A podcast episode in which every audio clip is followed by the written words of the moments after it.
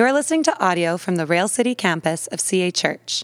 We are a church fervently committed to bringing the good news to the city of Port Moody. We hope this message helps you grow in your personal relationship with Jesus. Abraham. Really interesting figure. He is the forefather of three of the world's major religions, as we've already alluded to Judaism, Islam, and Christianity. 4,000 years ago, this man walked the earth, and yet he has significance so much so today that probably in synagogues and in temples and in churches all over the world, we are talking about this person today. But who was he? We know that he was from Ur of the Chalde- uh, Chaldeans. We know that he had a wife named Sarai. We know that he had a nephew named Lot. We've learned this over these last few weeks. And what we do know is that God gave him a promise. He promised him blessing instead of curse. Five times over, he blesses him. He says, Abraham, I'm going to make your name great. Abraham, I'm going to give you a son. Abraham, I'm going to give you a land. And he goes into all these different ways in which he's going to bless Abraham. And, and because of Abraham's faith, and his willingness to step into what it is that God had called him to. To this day, we still talk about him. Now, as we've learned over these last few weeks, he has made many faith steps, but he has also had many missteps, has he not? Right?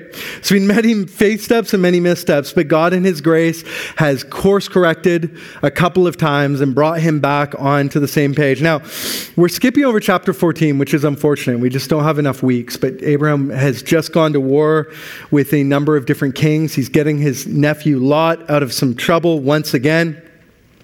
And where we find ourselves here today is this is Abraham finds himself in his tent in his tent and he's having a conversation with God. And here's what I love about this conversation is that I believe this conversation is incredibly relatable for you and for me. Because it's a conversation that many of us have had with God. Maybe as we've been reading his word, maybe as he's just whispered in our soul where he speaks something over us, a promise, and we begin to doubt him. We begin to doubt him and express our doubts to him. And we're going to see that Abraham is, in this story, experiencing doubt. And I think the beauty of what we're going to see is this is that God does not bring wrath for his doubt, but rather reassurance. And this is what I want to encourage us with today as we read this story. And so, if you're willing, if you're able, let's stand in honor of God's word. It's something we do here at CA um, because we believe these are some of the most important words you're going to hear today. We find ourselves in Genesis chapter 15. Genesis chapter 15, and we're going to start in verse 1. Sometime later, the Lord spoke to Abraham in a vision and said to him, Do not be afraid, Abram, for I will protect you, and your reward will be great. But Abram replied, O sovereign Lord, what good are all your blessings when I don't even have a son? Since you've given me no children, Eliezer of Damascus, a servant in my household, will inherit all my wealth. You've given me no descendants of my own, so one of my own servants will be my heir. Then the Lord said to him, No, your servant will not be your heir, for you will have a son of your own who will be your heir. Then the Lord took Abraham outside and said to him, Look up at the sky, count the stars if you can. That is how many descendants you will have. And Abraham believed the Lord, and the Lord counted him as righteous because of his faith. Then the Lord told him, I am the Lord who brought you out of the land of Ur of the Chaldeans to give you this land as your possession. But Abraham replied, O sovereign Lord, how can I be sure that I will actually possess it? Then the Lord told him, Bring me a three year old heifer, a three year old uh, female goat, a three year old ram, a turtle dove, and a young pigeon. So Abraham presented all these to him and killed them. Then he cut uh, each animal in the middle and laid the halves side by side. He did not, however, cut the birds in half. Some vultures swooped down to eat the carcasses, but Abraham chased them away. And as the sun was going down, Abraham fell into a deep sleep and a terrifying darkness came over him. Jump to verse 17. After the sun went down and the darkness fell, Abraham saw a smoking fire pot and a flaming torch pass between the halves of the carcasses. So the Lord made a covenant with Abraham that day and said, I have given you this land and your descendants all the way from the border of Egypt to the great Euphrates River, to the land occupied by the Kenites, the Kenizzites, the Kadmonites, the Hittites, the Perizzites, the Rephaites, the Amorites, the Canaanites, the Giger sites and the Jebusites. this is the word of the Lord, all of those names included. God, we thank you for your word today. We pray by your Holy Spirit you would speak to us. I pray these things in your name. Amen.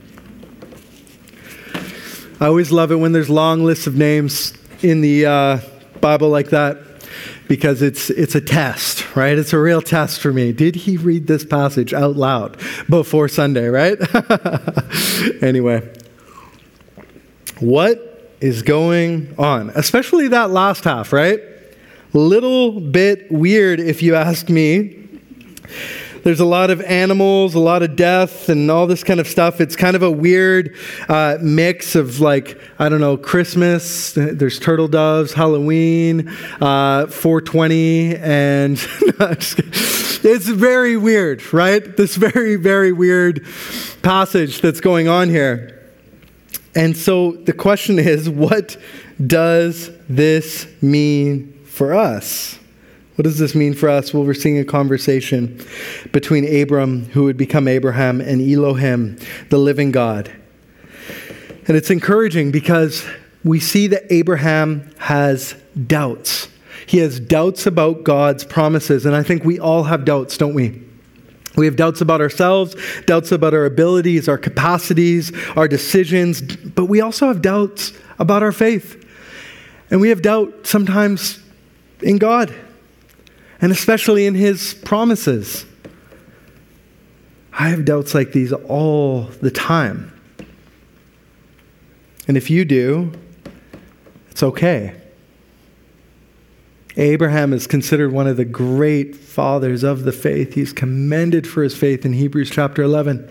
And yet here he is doubting the living God's promises. And so if you sometimes doubt his promises, you are in good company. This conversation, though, between Abraham and God, it, it normalizes this reality. And what we see is that rather than God having wrath, he reassures him. He reassures him. Uh, look, look, look at this pattern we see. We can see this pattern of promise, doubt, reassurance, and response. Let's go to the, the first text. Um, so here's the promise Don't be afraid, Abraham. I'll protect you. You'll be your reward. But then it goes into this doubt. But Abraham replied, Oh, sovereign Lord. Right? He says, Oh, sovereign Lord, what good are all your blessings? I don't have a son. And then here's what he does. He starts like trying to solve the problem, you know, for God. He's like, But I have an heir. You know, don't worry, I've got a servant. Da, da, da, He's trying to figure things out for God. God doesn't slap him or, you know, smack him or anything like that, but rather reassures him says, No, your servant's not going to be heir. Abraham, go outside, look at the stars. That's how many descendants you will have. And then we see a response, right? Abraham believed the Lord, and the Lord counted him as righteous. And we see this pattern happen in scene number two, right? So, scene number two, uh, you know, God, he, God says to him, Hey, I'm going to give you a land, and it's going to be your possession. Abraham replies, But, oh, sovereign Lord, how can I be sure that I'm actually going to possess it? Then we see God respond, both here and also in the text later on in 14, where he, he begins to, to reassure him, okay, don't worry, I'm going to make this covenant with you. And he reassures him, yes, you know what? Your descendants are going to go and they're going to be slaves in Egypt, uh, but don't worry. This land will belong to your descendants. And we see a response. So Abraham presented all of these things to him, and he killed them. We see this pattern over and over and over again. In this text, you can see it promise, doubt, reassurance, response, promise, doubt, reassurance, response. And what we see is that we have a God who reassures us in our doubts. How does he reassure Abraham? Well, there's two ways. First, he reminds Abraham of what he has done. And secondly, he reminds Abraham of what he will do. Okay? First, he responds to Abraham of what what he has done. Then he responds to Abraham what he will do. Let's look at this first reminder. He reminds Abraham of what he has done. I want you to imagine this scene right now, okay? Abraham is in his tent. Okay, he's lying down. He's I've never done this before. Uh, he's having a conversation with God, right? He's he, he's he's maybe he's laying down. He's he hears God speak this promise over him. Abraham, I will give you a son. And, you know, there's no Wi Fi, right? he doesn't have a device or anything like that. And so he just has a conversation with God. He's having this conversation with God. God, but, you know, I have no son, so my heir is going to be Eliezer. Poor Eliezer, he could have inherited all of it, but God, no, God had a different promise, right? He says, Don't worry, I'm going to give you a son. Okay, don't worry. Abraham, get out of your tent Come on outside. I think this is important. That's why I'm doing this. I think it's an important visual. Abraham is laying in here, and his view is blocked by this tent. And, and God calls Abraham to get out of his tent, so he gets up. right? Hey, look, look up at the stars. So Abraham looks up at the stars. He's just looking around. He says, if you can even count them, that's how many descendants you're going to have. Now, let's put that tent back up. I like that picture. Yeah, yeah, that's good. If you can, if you can just count them. You ever been like that? You're just camping out in the wilderness and you get out of your tent and you look up at the stars. They're magnificent. No light pollution. You're out way out there somewhere. It's absolutely incredible. But it's hard for people in Port Moody to kind of grasp it sometimes because it's like, if God told us to look at the stars when we like walk out on our patio, it's like, can you even count them? It's like, yeah, I can. One, two, three, four, five. That's about it, right? One of them wasn't even a star, it was Venus, okay, right? but Abraham, imagine this day and this time, no big city lights. He comes out of his tent. He looks up at the stars and he's just amazed. You see, God is reassuring Abraham in his doubts. Do you have doubts? Look at the stars. Because the stars remind us of a couple things. In Genesis chapter 1, it says this God made two great lights, the larger one to govern the day, the sun, a smaller one to govern the night, the moon. And he also made the stars. The Psalms tell us in Psalm 33, verse 6, the Lord merely spoke, and the heavens were created. He breathed the word, and all of the stars were born. See, I believe that this is more than just a math exercise for Abraham. This is an inspirational speaking kind of moment for God as he tells him to look up at the stars, all 200 sextillion of them. We can count them now, probably not exactly to the number, but there's a lot of them. And God knew that. And as Abraham looked up at the stars, it reminded him of something.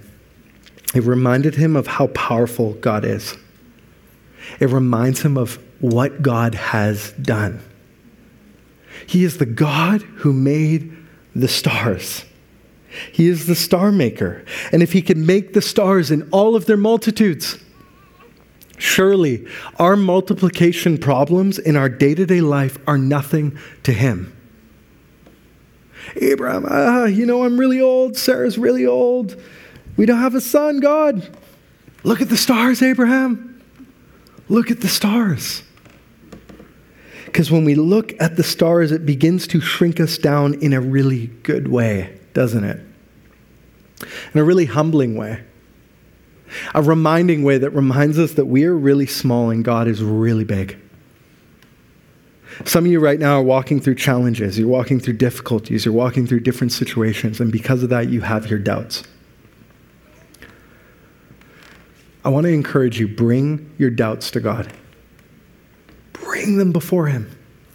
It is okay Some of you are taught to never, you know, mistalk to God. But all over the scriptures, what we see is people, as long as they directed their doubt, as long as they directed their frustration to God, they were in right relationship with Him. God is calling you and me today to bring our doubts before Him, but also to get out of our tent to gain a new perspective of what He has done, of who He is, of His incredible power. The God who made the universe, galaxies, black holes, the Milky Way, the planets. This is the God who is with you. This is the God who sees you. This is the God who knows you. And your doubts are not offensive to him and they're not too small for him. He will not rebuke you, he will reassure you. This is what this text reminds us this morning. And Abraham, because of this, responds to this stargazing activity. How? With faith and belief. With faith and belief. Look at this, verse 6. And Abraham believed the Lord. And the Lord counted him as righteous because of his faith. Hebrews 11, verse 1 tells us this Now faith is confidence in what we hope for and assurance about what we do not see. An assurance about what we do not see. I love what Corrie ten Boom says faith is like a radar that helps us see through the fog, the reality of things at a distance that the human eye cannot see. He responds with faith. Abraham cannot see a son, but he chooses to trust God for one. Abraham doesn't understand how it's all going to come to be, but he chooses to follow God and place his faith in him. This word, when it says he believed the Lord, if we put up verse 6, he believed the Lord. This, this word believed is really interesting. Because to put your belief in a person, it's, it's a powerful thing. Belief is confidence that one puts in something to be true. And to go a little bit Bible nerdy on you for a second here, but there'll be a payoff. It's really interesting. This word, Abraham believed the Lord, this word believed. It's the first time in all of the scriptures that this word shows up. The very first time in the biblical story that someone believed the Lord. And the exact word that Abraham chooses here is also important. There's two Hebrew words. The first is niamen, niamen, which means to be true or trustworthy. And the second is very similar but distinctly different, he, amen, which means to consider someone trustworthy. In this moment, Abraham, even though he doubts the promise, he trusts the promise maker. And as he looks up at the stars that the Creator God has made, he has He, Amen, in him. He considers him, God, Elohim, trustworthy. He trusts in God himself. He doesn't just believe what God has said is true, but even though he doesn't see it, he trusts in the person of God, the character of God. And, and, and, he says, I've placed my faith not in your promise, because I can't see your promise and I'm doubting that, but I'm placing my faith in you, the promise maker. I'm placing my faith in a person. He believed that God himself was trustworthy. Not just that what God had said was trustworthy, but the character of God was trustworthy. And because of this, something profound happens. He is made right with God. God counts him as righteous. Now, we have to put on our, our minds of an early Hebrew person. When they use this word righteous, go back to the Sermon on the Mount. What did righteous mean? It meant to be rightly related. Rightly related. So it says, because of his belief in God, God counted him as rightly related. He wasn't just righteous morally, he was not just justified morally, but he was rightly related with God. Because of his faith in God himself, God places faith in him and brings him into right relationship, brings him into the family, brings him into his household of faith. And this is what can happen for you if you have not placed your faith in Jesus. That through simple belief in Him, placing your faith in God Himself, you can become a person who is rightly related with God. Rightly related with God. Look at this. Paul commentates on this old passage in Romans chapter 4. Abraham was, humanly speaking, the founder of the Jewish nation. What did he discover about being made right with God?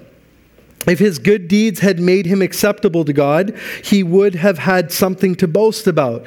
But that was not God's way. For the scriptures tell us Abraham believed God and God counted him as righteous because of his faith.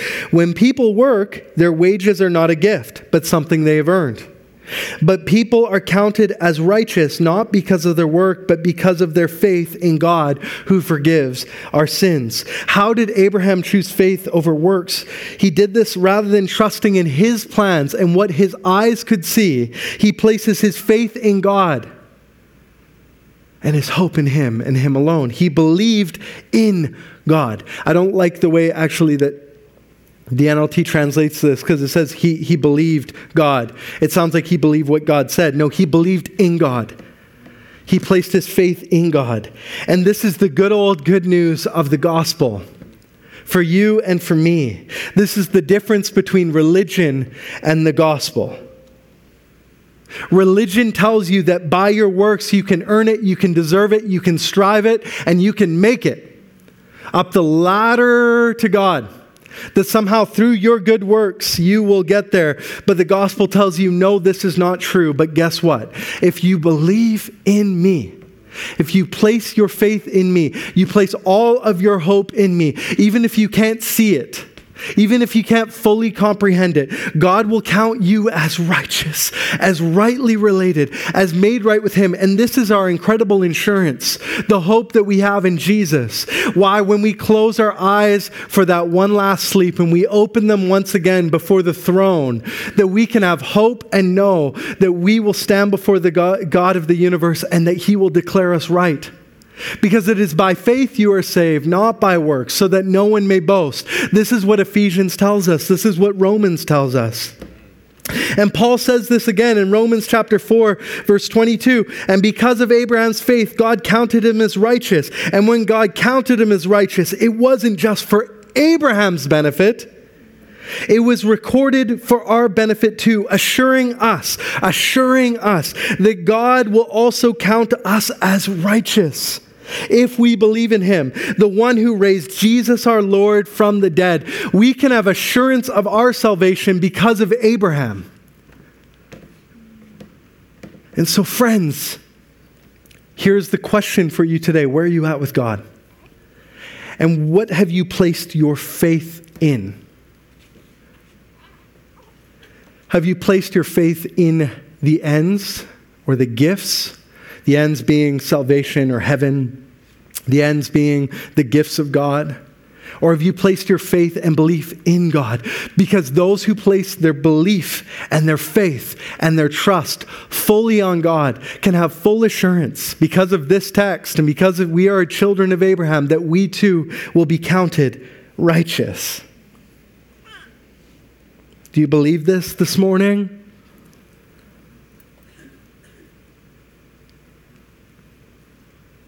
Everything rides on this. And I'm fearful for my friends who have been misled to place their faith in their own righteous works because they've missed just the freedom of the gospel. Complete freedom. You can't earn it, you can't deserve it, but it's yours if you believe and you place your faith in me, in me alone. But God does not just reassure Abraham of what he has done. Look, I've made the stars. But he reassures him about what he will do. And this is where we get into this really weird scene where he's like, Get me a three year old goat, get me some turtle doves, right? You know, it's like, and this whole thing, and, and throwing a pigeon, right? He's for good measure. This super weird scene. This is one of those moments when we remind, we're reminded of the fact that the Bible is written for us, but it's not written to us. okay? Um, because it was written to a people who, when they would have read or heard this entire scene going down, they would have known exactly what was happening. What they were witnessing, what was happening here, was a covenant ceremony. A covenant ceremony. And um, what would happen is traditionally there'd be two parties. They'd bring two animals. And the meaning of this covenant ceremony is important. The two animals' halves would represent the consequence of breaking the covenant. Those who walk between these pieces and through this blood are covenantally obligated to fulfill their promises. And if they don't, their fate will be the same as these animals, cut in half. In essence, if they fail to uphold their commitments, their blood will be shed. They will die. This is what a true covenant looks like. It's not like the civil contracts that we have today, which can easily be broken. The other day, I was booking an Airbnb. Jessica and I are going to go to Seattle. And uh, I was just amazed how easily I could get out of this contract I had made with this Airbnb person because I found a better place. And I just canceled. I got all my money back and I paid for another one. And this is our experience in society today where we can make these commitments and then we just break them. But a covenant is a is a unbreakable vow. It's an unbreakable vow before the other. That I if I fail to uphold this, I will die. It's a bold commitment. Bold commitment. And God makes a covenant with Abraham? No, with himself on behalf of Abraham and on behalf of his descendants. It's really interesting. You'll see in this text, the gospel begins to pop off the page here. Abraham and God don't walk through the two halves, God himself walks through twice. You'll notice that Abraham is asleep. Look at verse 12. As the sun was going down, Abraham fell into a deep sleep, and a terrifying darkness came over him. He's, he's beginning to have this vision. Why is he sleeping? Well, this is likely a dream or a vision he is having that God's giving him to show him what he will do. But secondly, it's drawing our attention to the last time that somebody was put to sleep. When was the last time someone was put to sleep by God? It was Adam. As out of Adam, God, God took out of him a rib and created woman. Why is this important? Because in both occasions, what it is communicating is that the person who is going through this is completely helpless, and there's nothing they can do to actually bring about the ends. Only God can do it. I also think Abraham's probably asleep because God does not want him to walk through the middle of those halves because he himself wants to do it. You see, um, there's two kind of symbols he sees. First is a smoking fire pot, and the second is a flaming torch. Why these two images? Smoke and fire are visible images of the invisible God. They've used to reveal his presence in Scripture. Later on, Israel will see in the desert, as they're being led by God, a pillar of smoke by day and a pillar of fire by night. God later reveals himself in a burning bush, smoke and fire. At Pentecost, wind and fire come upon the people. God uses these symbols to reveal his presence. And so God makes a covenant with himself on behalf of Abraham and his descendants. He is declaring to Abraham if your doubts win the day, if your faith falters, which it will, if you fail to uphold your end of the bargain, I will die for you. And if I fail to uphold my promise to you, I will die and my blood will be shed. And God would be faithful to this covenant. We see he is faithful to his side. He does give Abraham a son, and sons as numerous as the stars. And we will see that God does give Abraham's descendants a land as he promised after 400 years enslaved to Egypt. But he also remained faithful to his covenant on our behalf as well. When our doubts lead to failure, the Lord will be faithful to fulfill this covenant. It reminds me of the words in 2 Timothy chapter 2, verse 13. It says this If we are unfaithful, he remains faithful. for he cannot deny who he is. And we know that Abraham's faith would falter at times, and we know that his descendants' doubt would take hold again and again. And because of this, through the seed of Abraham, God would enter into the world the person of Jesus. And because of our error and wrong, he would die on a Roman cross. His blood would be spilt for you and for me, just like he said it would. If we are unfaithful, he remains faithful to his promises. If we are unfaithful, he never lets us down. Why? Because he cannot deny who he is. What does God do with our doubts, our failures, our unfaithfulness? He responds with faithfulness, for he cannot deny himself. What does God do with our doubtful moments? He reminds us of who He is and what He has done and what He will do. And some of you have doubts today, and it's okay. Look at the stars. God encourages you. And remember the star maker. Place your belief in Him, even if you can't see it. Some of you have doubts today that will lead you astray, will cause you to walk away from God. It's okay. Look to the covenant making God who keeps his promises, who died for you, whose blood was spilt for you. This is what we do. As we remember this story today, we're remembering the gospel. The good news that those who believe and place their faith in God will be counted as righteous. And even when we fail, and turn our backs on him. Our God is a God who keeps his covenant. Our God is a God who keeps his promises, and he spilt his blood for you and me. And three days later, he rose from the dead, assuring that we can have assurance of salvation forever. And so, as we come to the table this morning, we are remembering these truths. And so, I'm going to invite the ushers forward. I'm going to invite the band up. I'm going to pray. And we're going to respond by a physical act of receiving the gospel this morning. As we take the bread, it represents Jesus' body, which was broken for you. As we drink from this cup, it represents his blood, which was shed for you.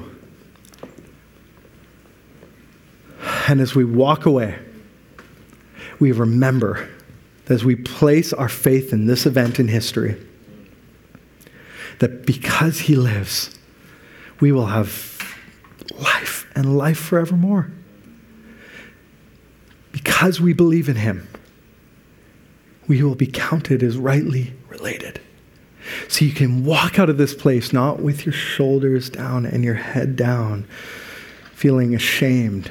You can walk out of this place in confidence, knowing the living God, the living God, He is with you, He reassures you,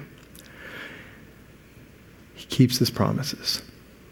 He died for you, He rose for you. Let's pray together. Let's respond.